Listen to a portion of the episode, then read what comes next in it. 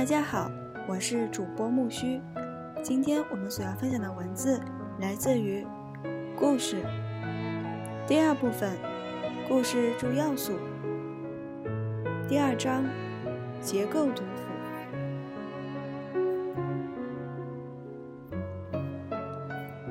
故事设计术语，感谢你的收听。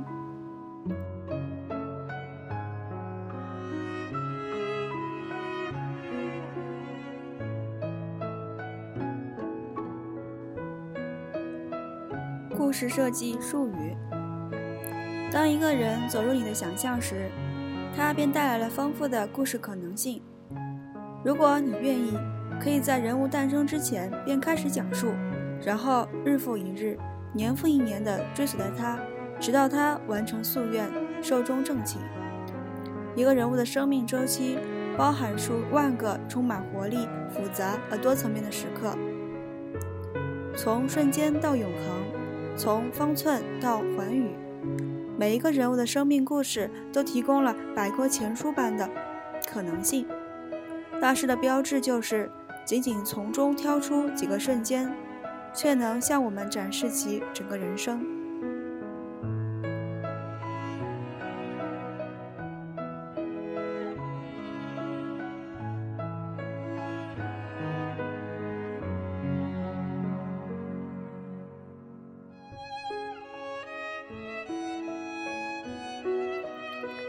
也许会从最深层入手，将故事设置在主人公的内心生活中，讲述其思想情感内的整个故事。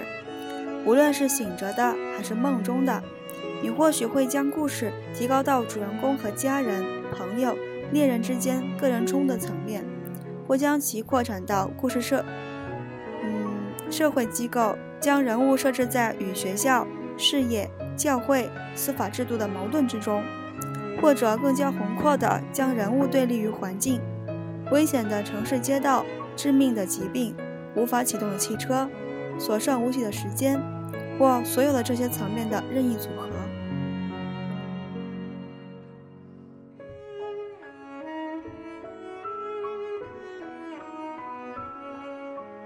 但是，这一浩繁的生活故事必须成为被讲述的故事。要设计这一故事片，你必须将飞扬熙攘的生活故事浓缩在两个时两个小时左右，而且要同时表达出你所割舍的一切。当一个故事讲得很好时，难道不正是这种效果？当朋友们看完一场电影回来，被问及看了些什么时，你是否已经注意到，他们常常会把讲述的故事装进生活故事里？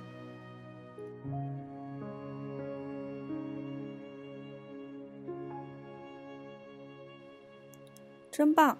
讲的是一个西农家长大的孩子，他小时候就跟家人一起在烈日底下劳作，上了学，但成绩不太好，因为他天一亮就得爬起床，到地里锄地、除草、嗯，锄地。有人送了他一把吉他，他学会了，还自己写歌。最后厌倦了那种，嗯，脸朝黄土背朝天的生活，他离家出走，到低级酒吧演唱。勉强维持生计。后来，他认识了一个歌喉美妙的姑娘，他们相爱了。他们两人联手，一炮打响，获得了事业的巨大成功。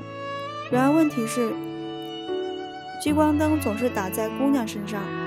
小伙子亲自写歌，安排演唱会，对姑娘鼎力支持，但观众只为他一个人捧场。生活在爱人的阴影里，小伙子开始酗酒。最后，姑娘姑娘抛弃了他，他又回到了街头流浪，直到跌入谷底。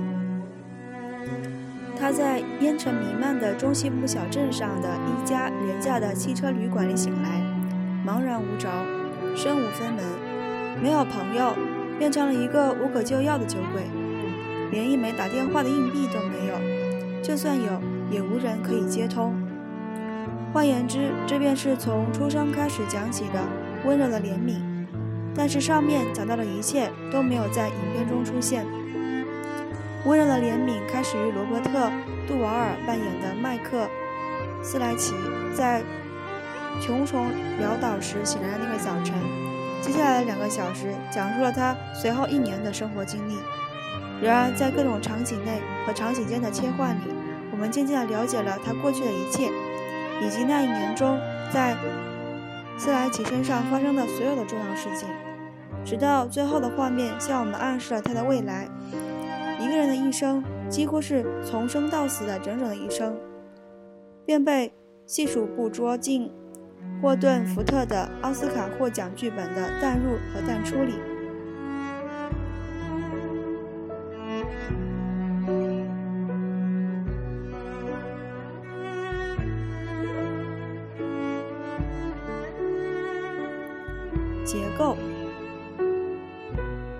在生活故事的漫流中，作家必须做出选择。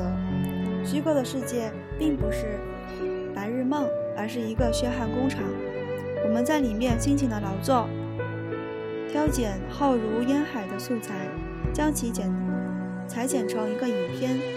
不过，当有人问你选了什么时，没有两个作家会做出同样的回答。有人在寻找人物。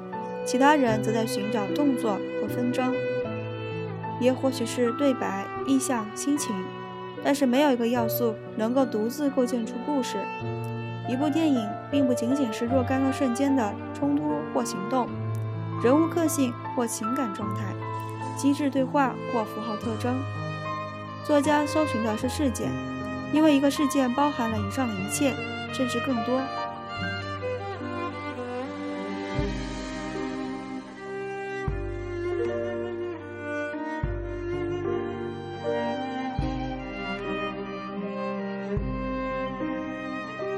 结构是对人物生活故事中一系列事件的选择，这种选择将事件组合成一个具有战略意义的序列，以激发特定而具体的情感，并表达一种特定而具体的人生观。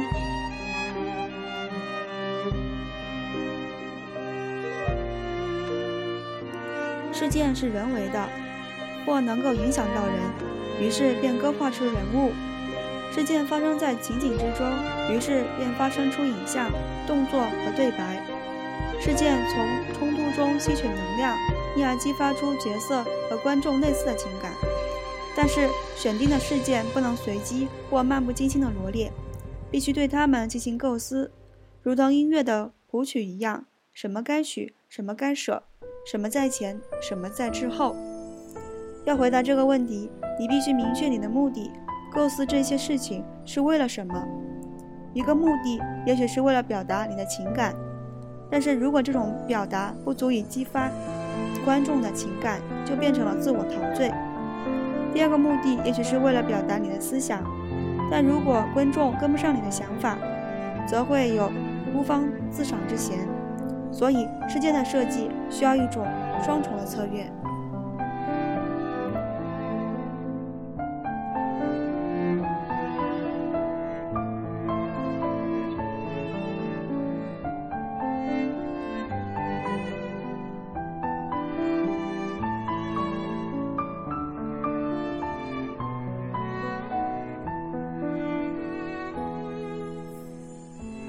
事件，事件意味着变化。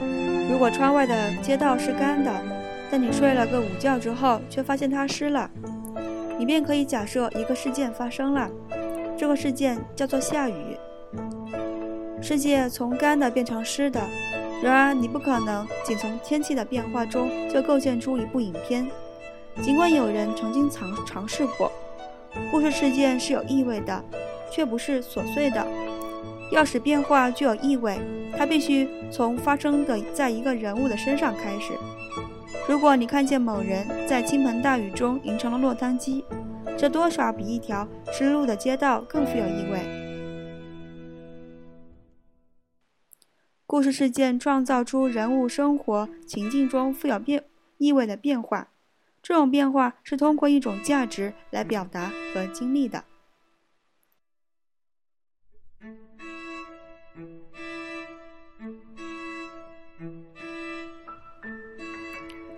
要让变化具有意味，你必须表达它，而观众必须对此做出反应。这一切可以用一种价值来衡量。我所说的价值，并不是指美德或者那种狭义道德化的，如家庭价值观这类用法。相反，故事价值涵盖着一概念的一切内涵和外延。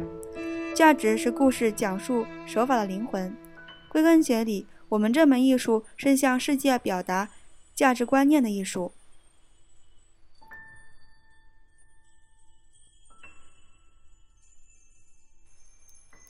故事价值是人类经验的普遍特征，这些特征可以是从此一时到彼一时，由正面转化为负面，或由负面转化为正面。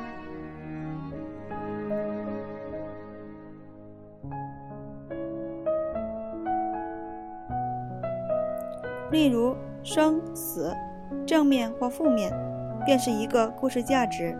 同样的，爱、恨、自由。奴役、真理、谎言、凶猛、如诺、嗯、忠诚、背叛、智慧、愚昧、力量、软弱、兴奋、无聊等等。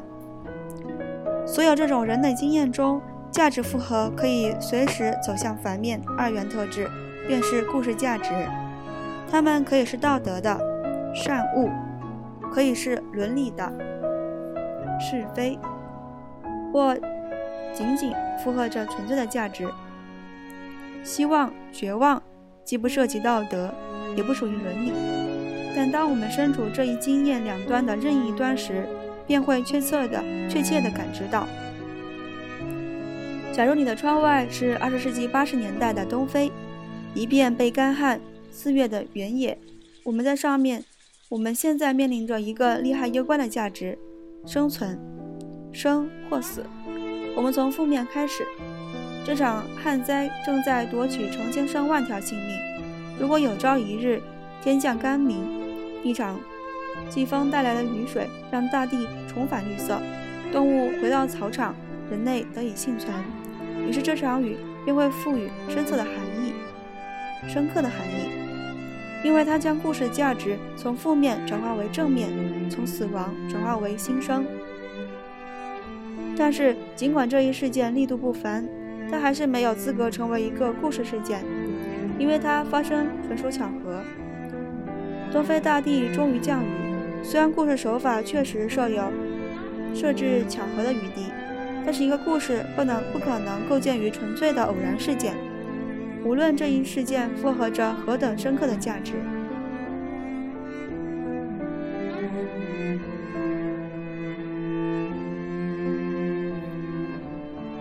故事事件创造出人物生活情景中富有意味的变化，这种变化是用一种价值来表达和经历的，并通过冲突来完成。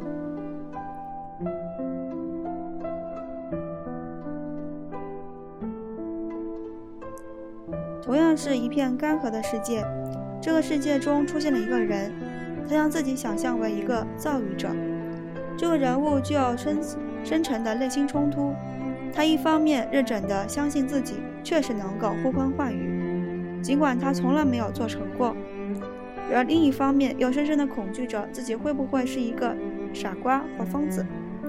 他认识了一个女人，他爱上了她，女人试图相信他，但最终还是选择离开，认为他只不过是一个江湖骗子或者更坏的角色。他与社会也有着强烈的冲突，有些人追随他。把他奉为救世主，其他人则用石头砸他，想把他赶出镇外。最后，他面临着与自然界不可调和的矛盾：灼面的热风，通透的晴空，剧烈的大地。如果这个人能够与他的一切内心冲突和个人冲突抗争到底，排除社会和环境的阻力，最终从万里无云的天空中变化出甘霖。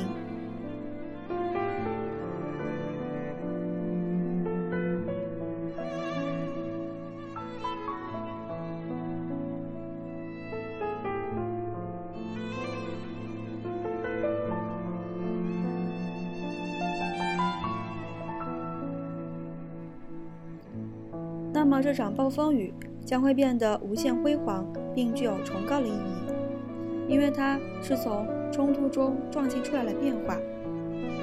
我刚刚所描述的，便是由理查德·纳什从他的戏剧改编的电影《语言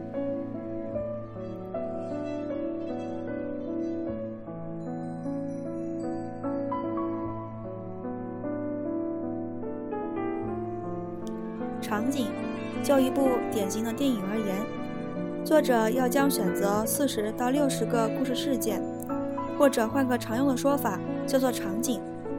小说家也许需要六十个以上，戏剧作家则很少达到四十。场景是在某一相对连续的时空中，通过冲突表现出来的一段动作。这段动作至少是在一个重要的程度，可以感知的价值层面上，使人物生活符合着价值的情境发生转折。理想的场景即是一个故事事件。你必须认真地审视你所描写的每一个场景，并自问，在人物的生活中，此时此刻被压上台面的价值是什么？爱情、真理，还是别的什么？这一价值在这一场景中的性质如何？正面、负面，或二者兼而有之？记一下笔记，然后转向场景的结尾处，问自己：这一价值现在在哪儿？正面、负面还是兼而有之？做一下笔记，然后进行比较。如果你在场景的结尾处写下的答案与开始处相同，那么你还要自问另一个重要的问题：我的剧本中为什么要采用这个场景？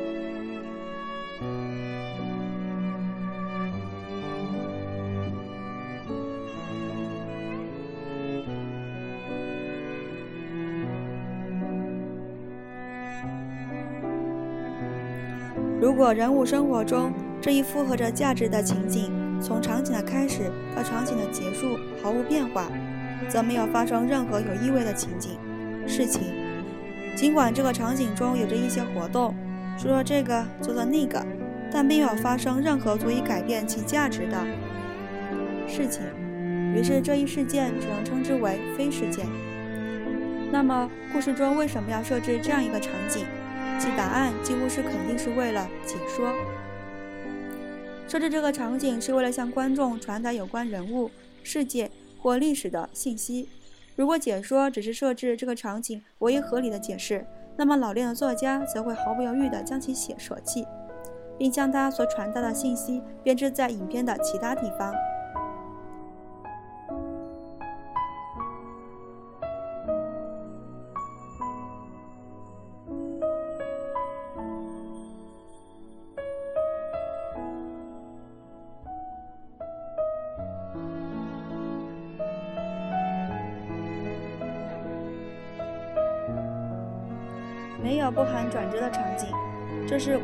想。我们精心设计每一个场景，从头到尾，将人物生活中压上台面的价值从正面转化为负面，或从负面转化为正面。要想不折不扣地坚守这一原则，也许是困难的，但也并不是不可能。虎胆龙威、亡命天涯和稻草狗显然达到这一要求。但这一理想同样在告别有晴天和意外的旅客中得到了更加微妙而不是严谨的表现。所不同的是，动作片类型在诸如自由、奴役或正义、非正义之类的公共价值层面上进行转折，而教育片类型则是在自我意识、自我欺骗或有意义的人生、没有意义的人生这样的内在价值层面上进行转折。无论其类型如何，这一原则是通用的。如果一个场景不是一个真正的事件，就删掉它。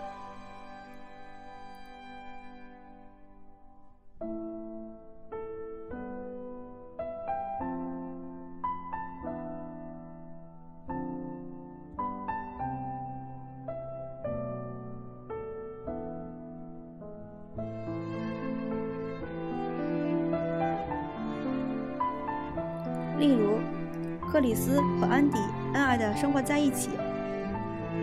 一天早晨，他们醒来之后，却开始吵架了。他们的口角越演越烈，一直持续到他们在厨房匆匆忙忙做早餐时。后来，他们来到车库，爬进车内，准备同一辆汽车去上班。这时，他们的争吵声变得更加恶毒。最后，汽车行驶在公路上，他们的语言交锋更是演变得拳脚拳脚。相加，安迪歪歪扭扭地把车停在了路肩上，跳下车，结束了他们的关系。这一系列动作和地点创造一个场景：他将两个两口子从正面恩爱的在一起，转化为负面、负面、愤恨的分手。地点的四个转换：卧室到厨房到车库到公路，都是镜头设置，并不是真正的场景。尽管他们加剧了行为的强度，使危机瞬间真实可信，但他们并没有改变压上台面的价值。当他们争吵在整个早晨延续时，这对夫妻仍然在一起，并且似乎还在相爱。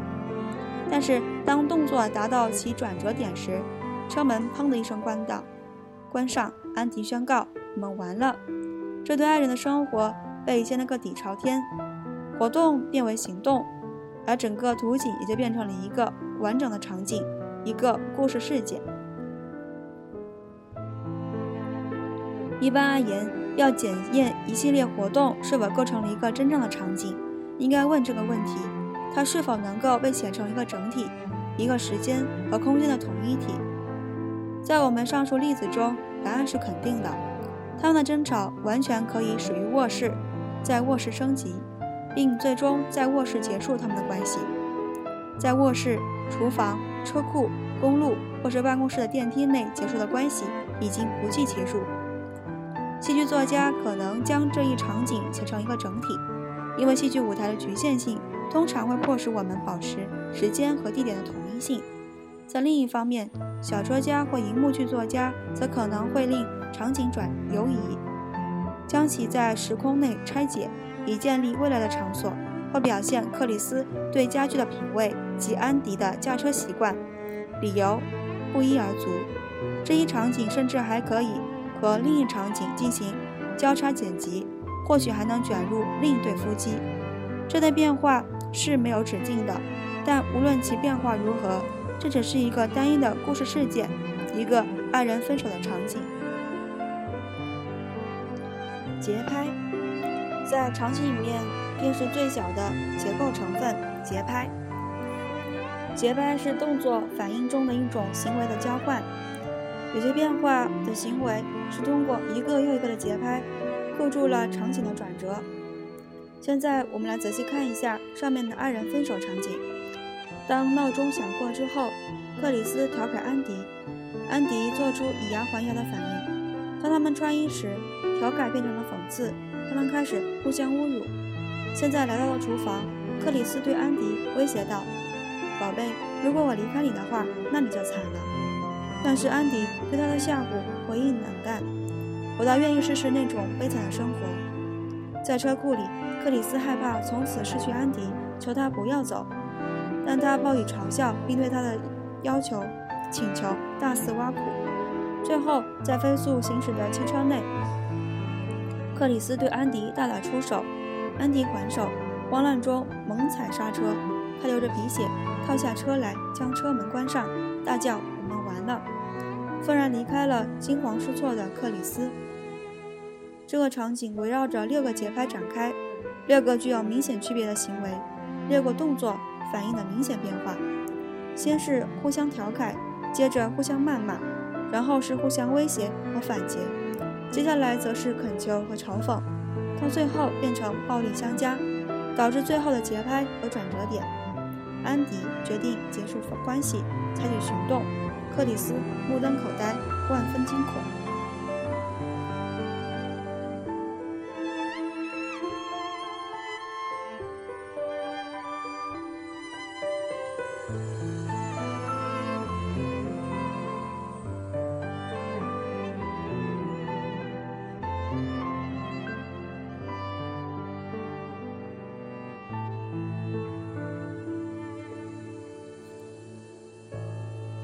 序列，节拍构建场景，场景构建故事设计上下一个更大的动态单位。序列，每一个真正的场景都会对人物生活中复合价值的情境进行转折，但事件与事件之间转变的程度会有很大的区别。场景导致较小而有意义重大的变化，而一个序列中的终结场景。则必须实施更为强劲并具有决定性的变化。序列是一系列的场景，一般两到五个，每一个场景的冲击力呈递增趋势，直到最后达到顶峰。例如下面这三个序列：背景设置，一个在中西部事业有成的年轻女商人被猎头公司发现，要到纽约一家公司面谈一个重要职位。如果她赢得这一职位，将获得事业的一个重大飞跃。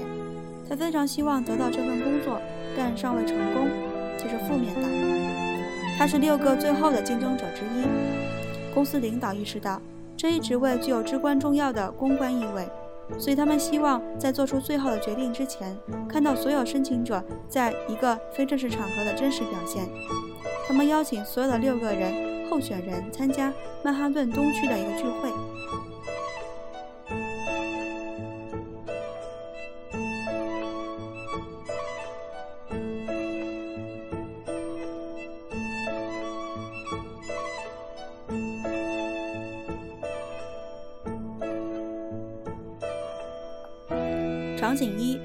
西区一家饭店。我们的主人公芭芭拉正在饭店准备参加晚上的聚会。此处压上台面的价值是自信或自疑。他所需要的自信来自这一晚会中胜出，但他心中充满了疑疑虑，这是负面的。他忧心忡忡地在房间里踱步，告诫自己，来到东部确实是一个愚蠢的行为。这些纽约人会把他活活地吃掉的。他从箱子里转出衣服，试试这件，试试那件，但每身衣裳都比前一身更加难看。他头发乱成一团，根本无法梳理。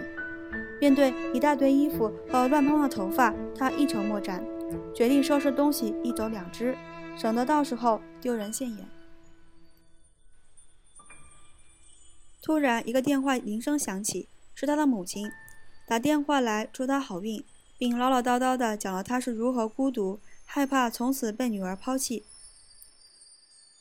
芭芭拉关上电话，意识到曼哈顿的那些食人鱼跟家里的大鲨鱼相比，根本无足挂齿。他需要这份工作。突然，他神奇地搭配好了以前从未试过的衣服和饰品，效果之美艳，连他自己都感到惊喜。他的头发也魔术般的被梳理整齐。他走到镜子面前，容光。焕发，打扮得体，浑身充满自信，这是正面的。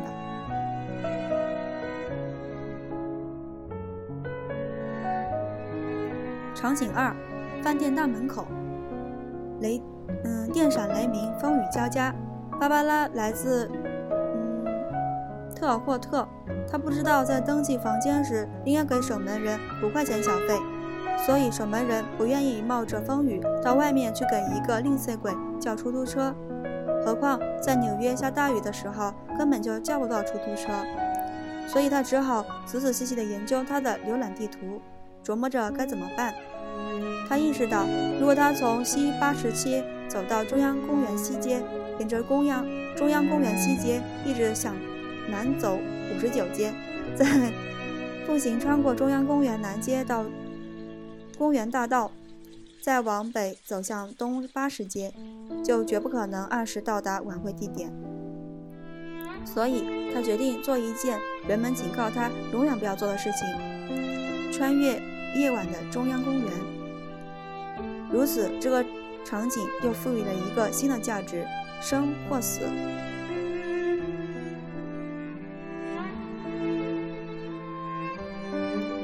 张报纸盖住头发，冲进了雨夜之中，将生死置之度外。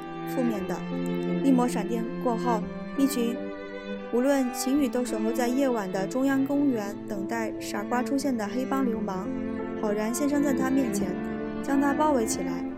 芭芭拉的空手道课并没有白上，他拳脚，他拳打脚踢，杀出黑帮的重重包围，打得他们嘴唇开裂，满地找牙。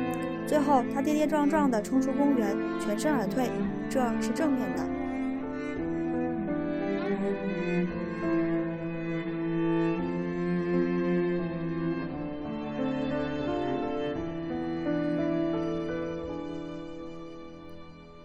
场景三，在镜子的前面，公园大道公寓楼。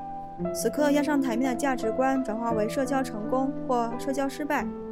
他活着走出公园，但当他从镜中看到自己时，发现自己已经变成了一只落汤鸡。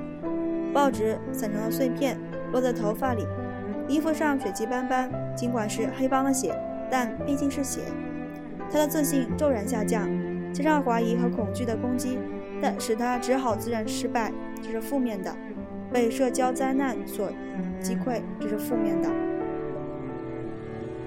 其他候选人相继乘出租车抵达，他们都找到了出租车，从车上下来，派头俨然一副纽约交际花的模样。他们很同情这个来自中西部的可怜虫，把他让到了一个电梯里。来到顶层后，他们用毛巾替他擦干头发，找到了一身不不被套的衣服给他换上。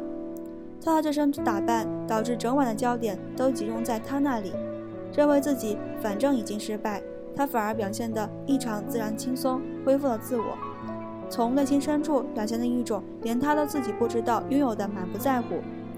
他不仅跟他们讲起了他在公园里的遭遇战，还拿这事大开玩笑。大家先是目瞪口呆地表示敬畏，然后再报以开怀大笑。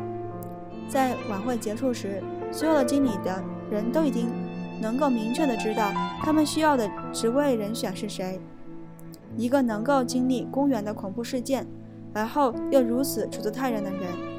他得到的这份工作，晚会以他个人和和社交能力的胜利告终，双重正面。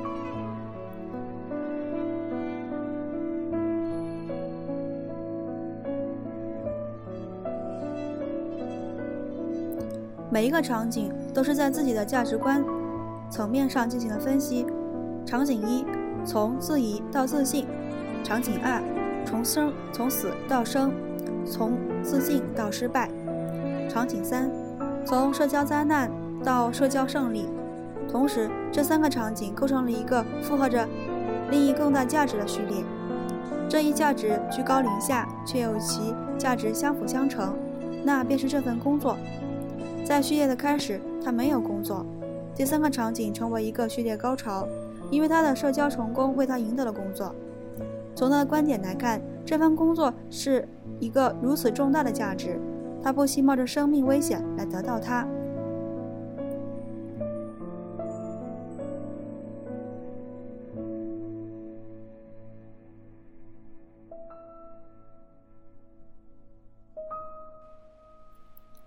给每个序列定个题目，以使你自己明确为什么要把它设置在影片内，这是很有益处的。这个得到工作的序列，其故事目的是描写他如何从没有得到工作到得到工作的过程。这一点是完全可以通过单一的场景，用一个人用一个人事部经理来完成。但是除了纯粹的表达他有资格，我们可以创造一个完整的序列，这样不但可以让他得到工作。还可以戏剧化地表现出他的内在性格，他与母亲的关系，以及有关纽约市和那家公司的一些洞察和见识。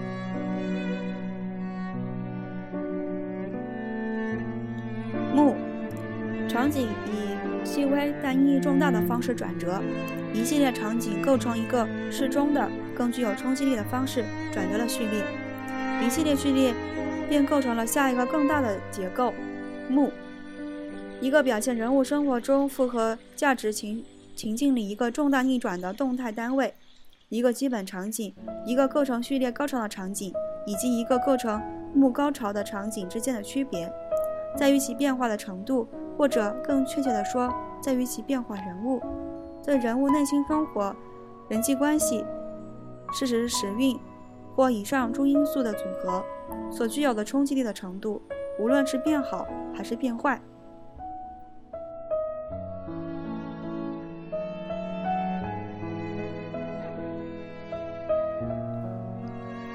目是一系列序列的组合。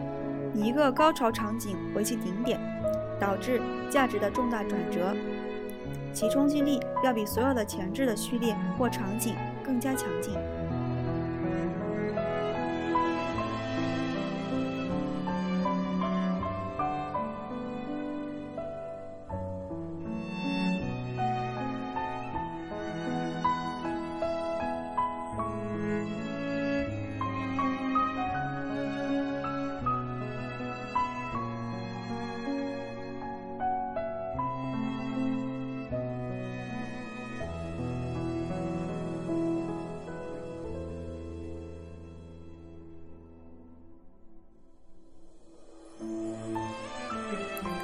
故事一系列目便构成所有的要素中最大的结构。故事，一个故事就是一个巨大的主事件。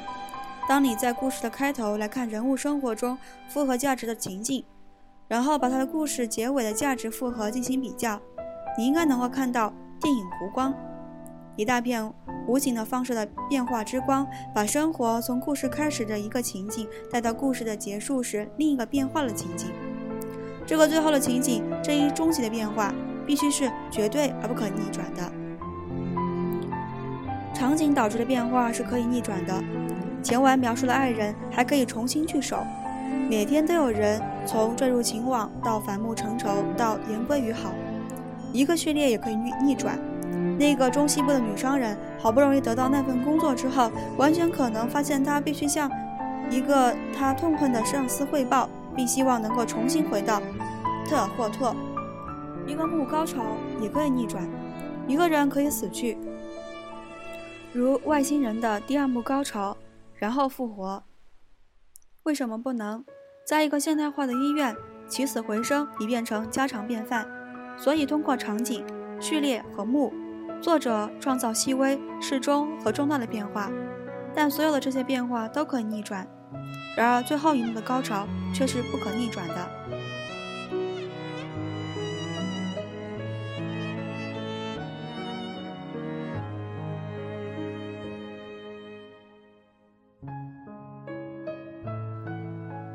故事高潮，故事是一系列幕的组合，渐次构成一个最后的幕高潮，又称故事高潮，从而引发出绝对而不可逆转的变化。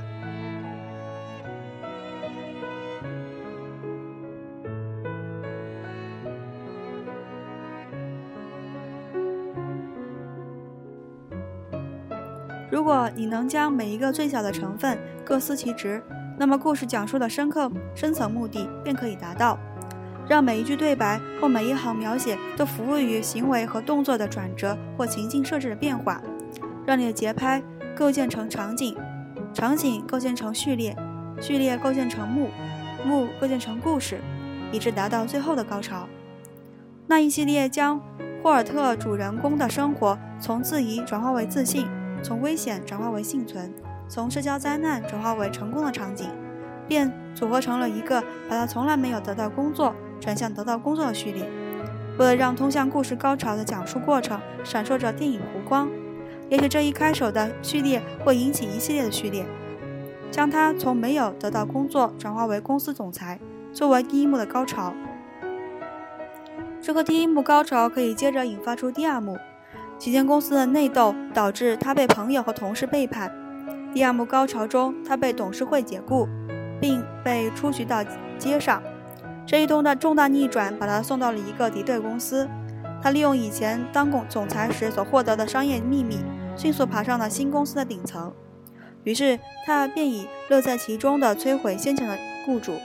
这些幕用电影弧光映现出他的转变，从影片开始的一个勤劳、乐观。诚实的专业人员变成影片结束一个无情、愤世嫉俗、腐败的公司大战老手，绝对，嗯，而不逆转的变化。